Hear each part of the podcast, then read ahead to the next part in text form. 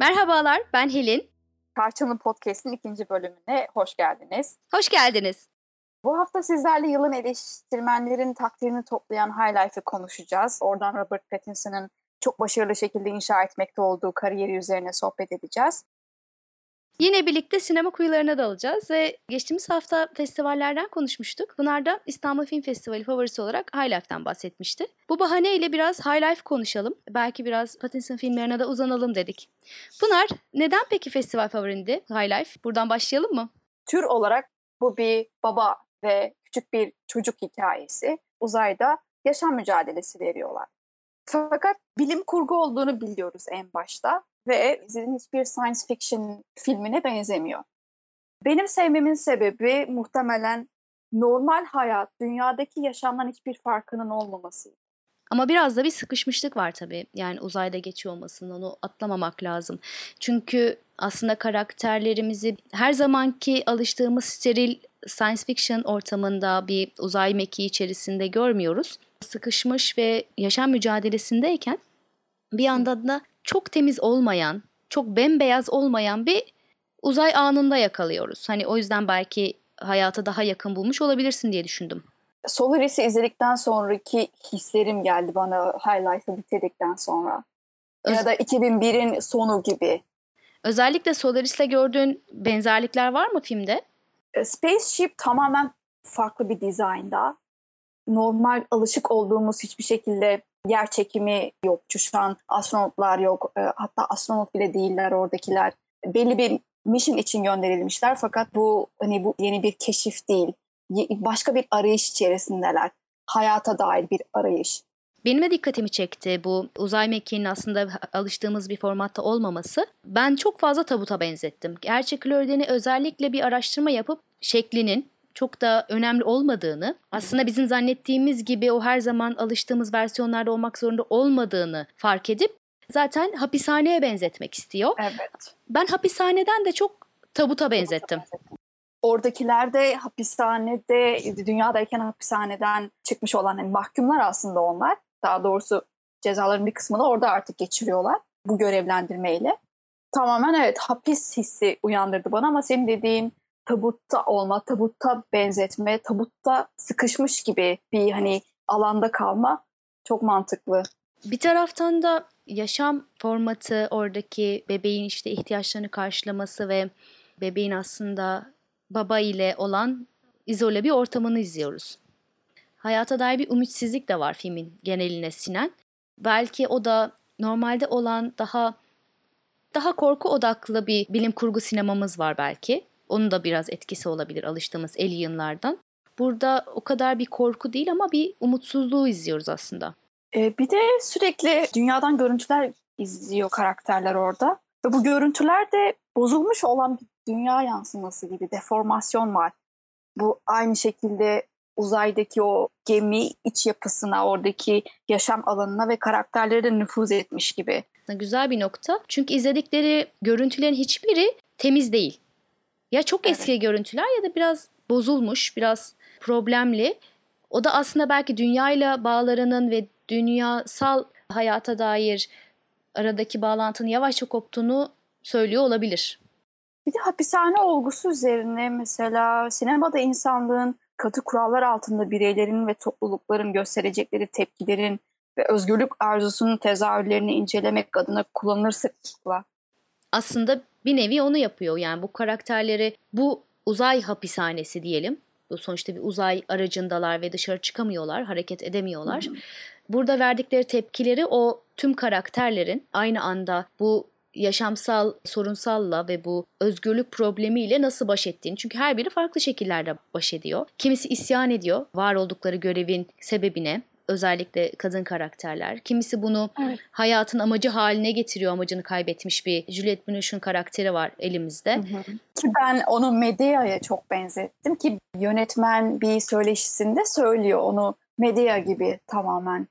Bu biraz daha karakterlere eğilen ama sonunda yavaş yavaş her bir karakterin sebebini ve nasıl aslında bu noktaya geldiklerini açıklayan bir e, hikaye ve bence bunu böyle anılarla geriye dönüşlerle yapıyor olması oldukça keyifli. Bellek üzerine gitmesi, Sürekli flashbackler var. Çok keskin zaman atlayışları var. O keskin zaman atlayışları da bence çok güzel fikirler veriyordu karakterler hakkında. Hani o anda aslında o karakter neyi hissetti ya da o karakter aslında o an neyi hatırladı gibi. Buna duygulanım sineması demek istiyorum. Aynı şekilde bitiyor. Aksiyon değil. Bilim kurgu fakat aksiyon içermiyor. Öyle bir sürekli normal bildiğimiz blockbuster bir yapım değil hiçbir şekilde. O yüzden böyle hislere hitap ediyor. Varoluşu sorguluyor. Aslında hiç aksiyon yok da diyemeyiz. Açıkçası ben filmin özellikle yarısından sonra hani konuların çözülmeye başladığı ve aslında neler olduğunu öğrenmeye başladığımız e, anlarda ne olacağını bilsen de aslında filmin içerisinde ne olduğunu biliyorsun sonunun ne olduğunu ama buna rağmen o karakterlere ne olduğunu, ne aksiyonlar yaşandığını, aslında ne gibi olaylarla bu noktaya geldiklerini öğrenmek bende bir heyecan yarattı. Kurşunlarını doğru zamanlarda ve çok abartmadan atıyor diyebiliriz.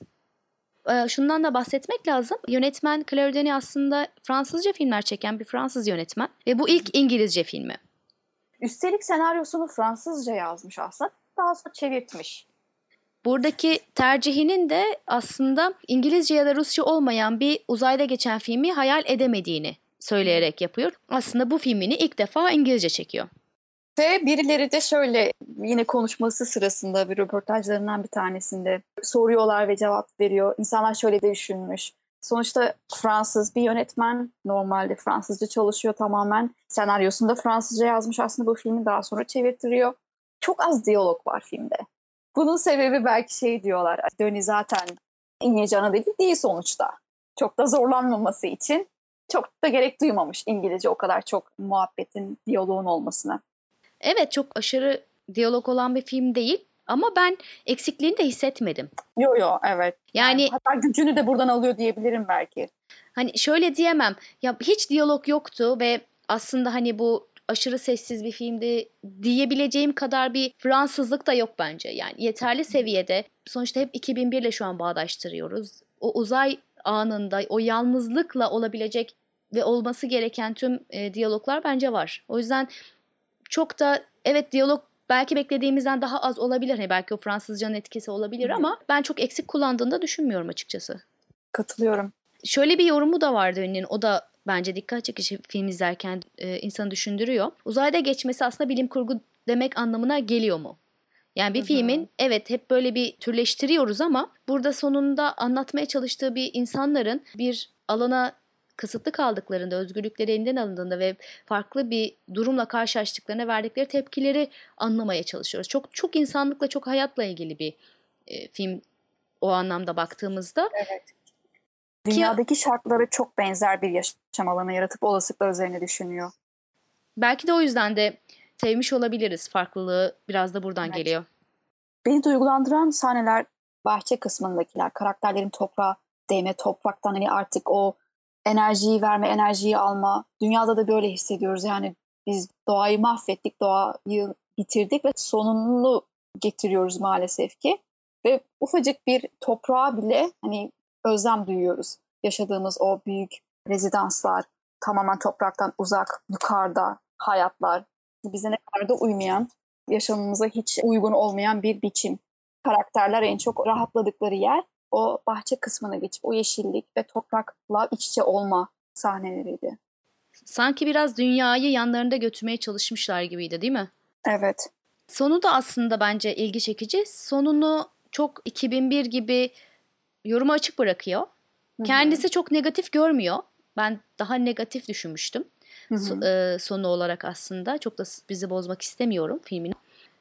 Ama tamamen yoruma açık bırakması da gerçekte de yani hem fiziki olarak yani bilim olarak bizim orada ne olmuş olabileceğini bilmememizle e, bağdaştırıyor ve o yüzden de şu anda yorumu açık bırakıyor. Sen nasıl evet. algıladın? Sence olumlu muydu, olumsuz muydu sonu? Sonu olumlu, belirsiz olması olumlu olduğunu düşündürtüyor bana. O yüzden kötü bir son yok. 2001'in sonu gibi tamamen. Orada da ben iyi iyiye, olumluya çekilebilecek bir tarafın olduğunu düşünüyorum. Ben de biraz daha sonra ilk filmi izlediğimde öyle hissetmemiştim ama biraz daha üzerine düşününce sanki bir bitiş değil de başlangıç gibi hissettim. Bir de biliyorsun orada kara delik üzerine zaten çalışıyorlar. O görevleri bir yandan da hani kara delik üzerine bir işlem yapabilmek. Ve çok garip bir şekilde film burada İstanbul'da gösterildikten sonra film festivalinde sonraki hafta ilk kez kara deliğin resmi çekildi ve bize sunuldu bu. Artık nasıl bir şey olduğunu biliyoruz ve hani kim tasarladıysa o kara deliğin şeklini gerçekte çekilen resimle çok benzer. Evet değil İnanılmaz mi? benzer. Çok büyük bir hani tesadüf bu. Çok güzel. Ya da çok doğru insanlarla çalışmışlar da diyebiliriz. Evet. Hani High Life'tan e, yola çıkıyoruz ama bir taraftan da tabii ki e, High Life'ı konuşurken bu Claire Denis filminde bir Fransız filminde aslında beklenmedik bir filmde karşılaştığımız ana karakteri oynayan Robert, Robert Pattinson. Pattinson. İlk başta ne alaka dedim. Yani bir gerçi Life'da da oynadı kendisi ama geçen sene zaten Good Time'la sanırım onu Artas Sinema'da kucakladık artık. İyi ki de kucaklamışlar önce biz de yani. Ben çok önyargılı bir insandım ona karşı. Ne de olsa Twilight Boy. Ve Twilight'tan sonra e, kaç tane Twilight çekildi. Ondan sonraki ilk ciddi oyunculuk sergilediği. Yani ben Good Time'da izledim ama öncesinde oynadığımı herhangi bir önemli Remember Me'de oynadı onu hatırlıyorum fakat onu izlemedim tam konvansiyonel bir işti fakat Art House Sinema'da Good Time ile gerçekten büyüleyiciydi ve ben de Claire Denis olsam muhtemelen kesinlikle şans verirdim. Galiba ilk filmi Twilight serisi bittikten sonra Cosmopolis Cronenberg de çekiyor. Bence o, o gittiği yolu gösteriyor yani seçtiği yolu aslında. Çünkü çok daha blockbuster ya da çok daha Hollywood yönünde gidebilecek şansı varken ya da parayı seçebilecekken rahatlıkla özellikle Twilight ününden sonra gittiği yön daha kendini kanıtlamaya çalışır gibi. Yani evet Kristen Stewart da aslında benzer bir yöne gidiyor diyebiliriz. İkisi de ün yerine kendilerini yetenek olarak kanıtlama ve iyi yönetmenlerle çalışma çabasına girdiler. Ve ben açıkçası takdir ediyorum yaptıkları tercihi.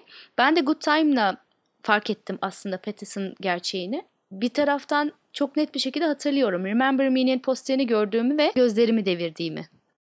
Çok haklısın aynı tepkiyi ben de vermiştim. Ama şimdi e, Robert Pattinson konuşuyoruz bir taraftan. Ve gerçekten çok büyüleyici. Yani High Life izledikten sonra onun yerine sence başka bir aktör olabilir miydi? Düşünebiliyor musun? Çok zor geliyor bana. Bir taraftan da Claire Denis'in aslında düşündüğü karakter bu kadar genç değilmiş. Aa, evet. O da bence ilgi çekici bir bilgi. Çünkü aslında Claire Denis Philip Seymour Hoffman istiyor. Ama onu kaybettik tabii geçtiğimiz yıllarda. Ondan sonra da bu aklındaki filme bir türlü oyuncu bulamıyor. Son zamanlarda ki Good Time'da da benzer bir durum var. Pattinson kendi yönetmeni kendi seçiyor ama teklifler ona gelerek değil. Kendisi yönetmenlere mail atıp yönetmenlerle çalışmaya çalışarak ve Dön'de de böyle bir durum var. Hatta Dön'ü çok fazla ikonik, fazla ünlü buluyor kendi sineması için. Çalışmak istemiyor ama bir şekilde hatta neden karakterin genç olması gerektiği ile ilgili Wikipedia'dan oturup string teori çalışıyor ve kendince bir sebep üretiyor oradan. Hani neden karakter aslında yaşlanmıyor gibisinden uzayda ve bunu kullanarak aslında rolü kapıyor. Çok şahane. Bu çocuk daha neler yapacak kim bilir. Mükemmel. Ki çok yakında The Lighthouse'la izleyeceğiz onu. Evet çok merak ediyorum. Robert Edgers'ın filmi. Daha önce The Witch'i çekmişti Robert Edgers ve şu an galiba Directors Fortnite'da yarışıyor bu sene. Kanda. Biraz da aslında Denis'i de e, tanıtmak gerekebilir. Chocolate filmle tanıyor olabilir seyirciler bence. Ne kadar hani Fransız yönetmen olsa da Juliette Binoche'le çok fazla filmi var ve e, Chocolate'da zaten hepimizin sanırım gönlünü evet. çalan filmlerden biriydi. Evet. Kesinlikle öyle. Hatırlıyorum ilk izlediğim zamanı. Yani lise zamanlarıydı benim için o dönem ve Johnny Depp'i çok seviyordum. Johnny Depp için izlemiştim onu ama meğer Juliette Binoche var. Daha sonra tabii ki hani fark ediyorsun onları. Bir Claire Denis filmi. Ve aslında John Depp'in de en popüler olduğu dönemde tabii. O yıllar. Şimdiler biraz yaşlandı. Mesela o Johnny Depp gibi aktörler bence bir yerden sonra çok yanlış kararlar, yanlış oyunculuk seçimleri yaptılar, yanlış filmler seçtiler. Ya da çok fazla popülariteyi tehlikeye mi atmak istemediler. Ama bir yani benim için Johnny Depp, Robert Pattinson oyunculuğu Johnny Depp'ten şu an şu anki haliyle çok daha iyi diyebilirim. Yaptığı tercihler olarak bence de daha iyi. Biraz hani DiCaprio ile insan ister istemez benzetiyor. Sonuçta o da Titanic ününü alıp daha sonra Scorsese ile beraber başka bir noktaya taşıdı. Hani de kaliteli bir oyuncu olma yolunda ilerledi ama bence Pattinson daha fazla risk alıyor. Yani çünkü Evet. dönüp baktığımda ben Leonardo DiCaprio'nun yaptığı tercihleri de çok beğeniyorum. Ama belki çok şanslıydı. Scorsese gibi hem biraz daha hani gişede konuşulabilen Hollywood bir yönetmeni ile hem de bir taraftan amatör olup Hollywood'da çalışan bir yönetmen ile bir güzel birliktelik yakalamış olmasının etkisi ona gelen tekliflerden doğru seçimleri yaptığı gibi bir hissiyata kapılıyorum daha çok. Doğru. Avrupa'ya gelip Fransız yönetmenlerle çalışarak. Ki High Life muhtemelen çok daha az izlenecek bir filmken Pattinson etkisiyle muhtemelen daha fazla gişe yapacaktır. Kesinlikle. Ne de olsa Twilight Boy. Aynen öyle. Ne yaparsa yapsın hala bence onu atamadı üzerinden. Çoğu insan e, onu oradan hatırlayıp gidecektir kesin olarak. Şu an daha genç e, olan, Olsun. daha 20 yaşların başında. O da güzel. Farklı filmler böylece daha fazla Evet. insana Evet. erişmiş oluyor. O anlamda güzel. takdir ediyorum yani. Public personayı bu yönde kullanmak çok güzel. Good Time'a baktığımda e, şöyle bir bilgi okumuştum. Pattinson o kadar değişiyor ki e, film esnasında yani karakter o kadar bürünüyor ki New York'ta kapalı olmayan bir ortamda New York'un ortasına çekmelerine rağmen insanlar tanımıyor. Yani bu da aslında güzel bir işaret bir taraftan. Hatta şöyle bir ek bilgi de var. Asansörde denk geliyor iki kişiyle ve karaktere bürünmüş durumda. Karakterin kıyafetleriyle hatta çok uzun süre galiba karakterin kıyafetlerini giyiyor e, set dışında da. Ve başka bir ünlü oyuncunun film çektiğini zannediyorlar ve Pattinson'a dönüp sen onu koruması mısın diyorlar. o kadar tanımıyorlar yani. evet ben onun yerinde olsam herhalde evet işte başardım. Ben artık gerçek bir oyuncuyum. Bence de öyle bir an olsa gerek. Ve Good Time Safdie kardeşlerle çalışıyor. Safdie'leri nasıl buldu? Onları da aynı şekilde darlayarak tamamen muhtemelen. evet Mailler döşeyerek. aslında Safdie kardeşler bir mail alıyorlar Robert Pattinson'dan. Diyor ki ben sizin bir önceki filmleri Heaven Knows What'tan bir kare görüyor. Neon bir kare. Ki Good Time'da çok kullandıkları bir görsel öğe zaten neon e, görüntüler. Ve bu kareyi görüp ben böyle bir kare gördüm ve siz daha sonra ne yapıyorsanız ben bunun içerisine yer almak istiyorum diyor. Aslında Safdie kardeşler biraz delilik buluyor tabii bu yaptığını çünkü filmi bile izlememiş. Sadece kareye, Sadece kareye olmuş ve böyle bir filmde olmak istiyorum. Çünkü muhtemelen yani o soygun Good Time asit kafası filmi tam olarak. Ee, ve diğer filmi de çok benzer olduğu için galiba bundan dolayı Good Time'da gerçekten dediğin gibi asit kafası ve bir sıkışmışlık bir ama bir taraftan da bir kafası güzellik renkleriyle kullandığı durumuyla oldukça ilgi çekici bir film ve inanılmaz aksiyon dolu yani hiç e, durdurak bilmeyen bir film. Evet, özellikle helikopter sahnesi tepeden çekme. Tap yaptığı kısımdı. Daha önce sayısız örneğini gördüğümüz sıradan sayılabilecek bir suç filmi aslında. Soygun fakat takipçi kamera kullanımı ile yakalanan gerçeklik hissi filmde o kadar yerli yerinde ki hani bildiğiniz düz anlamda bir senaryoya sahip olsa bile film bambaşka sularda yüzüyor. Görselliği çok güzel kullanıyor ve o bahsettiğimiz renkleri çünkü filme çok baskın bir pembe ve mavi neon ışık durumu var. O renkleri o kadar güzel kullanıyor ki hem karakterin sıkışmışlığını kaçış esnasında ve kardeşiyle olan ilişkisindeki durumunda bahsettiğin yakın çekimlerle normal olabilecek ya da alışılmış olabilecek bir senaryoyu bambaşka bir düzleme taşıyor dediğin gibi. Evet, görüntü üzerinden bize o aşırı yakın çekimlerle kin içine sıkıştığı dünyayı yansıtıyor, veriyor ve biz de kendimiz hani o koltuklarda sıkışmış bir halde bulabiliyoruz. Bütün film boyunca nefesini tutarak izliyorsun ve bunu yaratmak da çok kolay değil. Ki film boyunca tamamen ile beraberiz. Her hareketinin, her hamlesini yakından izliyoruz. Ve bu sima- sinematografiye rağmen hani Connie hakkında çok az şey biliyoruz da aynı zamanda bize bir identification e, yapamıyoruz Connie ile. Çünkü neden bunları yaptığını, neden o yanlış tercihler sürekli çünkü böyle bir sakarlık var ve sürekli bir şeyleri tercih ediyor ve yanlış yapıyor Connie film boyunca. Kendini çok az açık ediyor ki bu bir yandan biz izleyiciler için karakterle ilişki kurmayı güçleştirse de filmin özgünlüğü buradan geliyor aslında.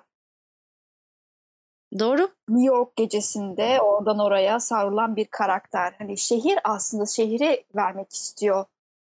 Onlar sadece o şehirde yaşayan, şehirde olan kaç milyon insandan sadece iki kişiydi.